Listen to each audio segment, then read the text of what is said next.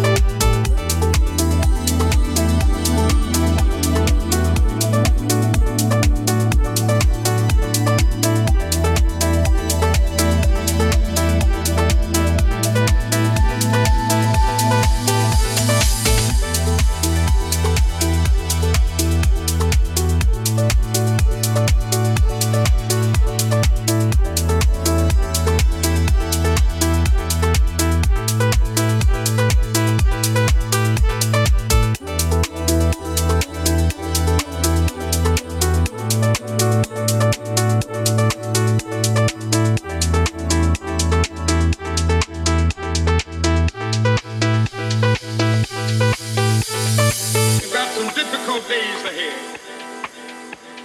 But it really doesn't matter with me now because I've been to the mountaintop.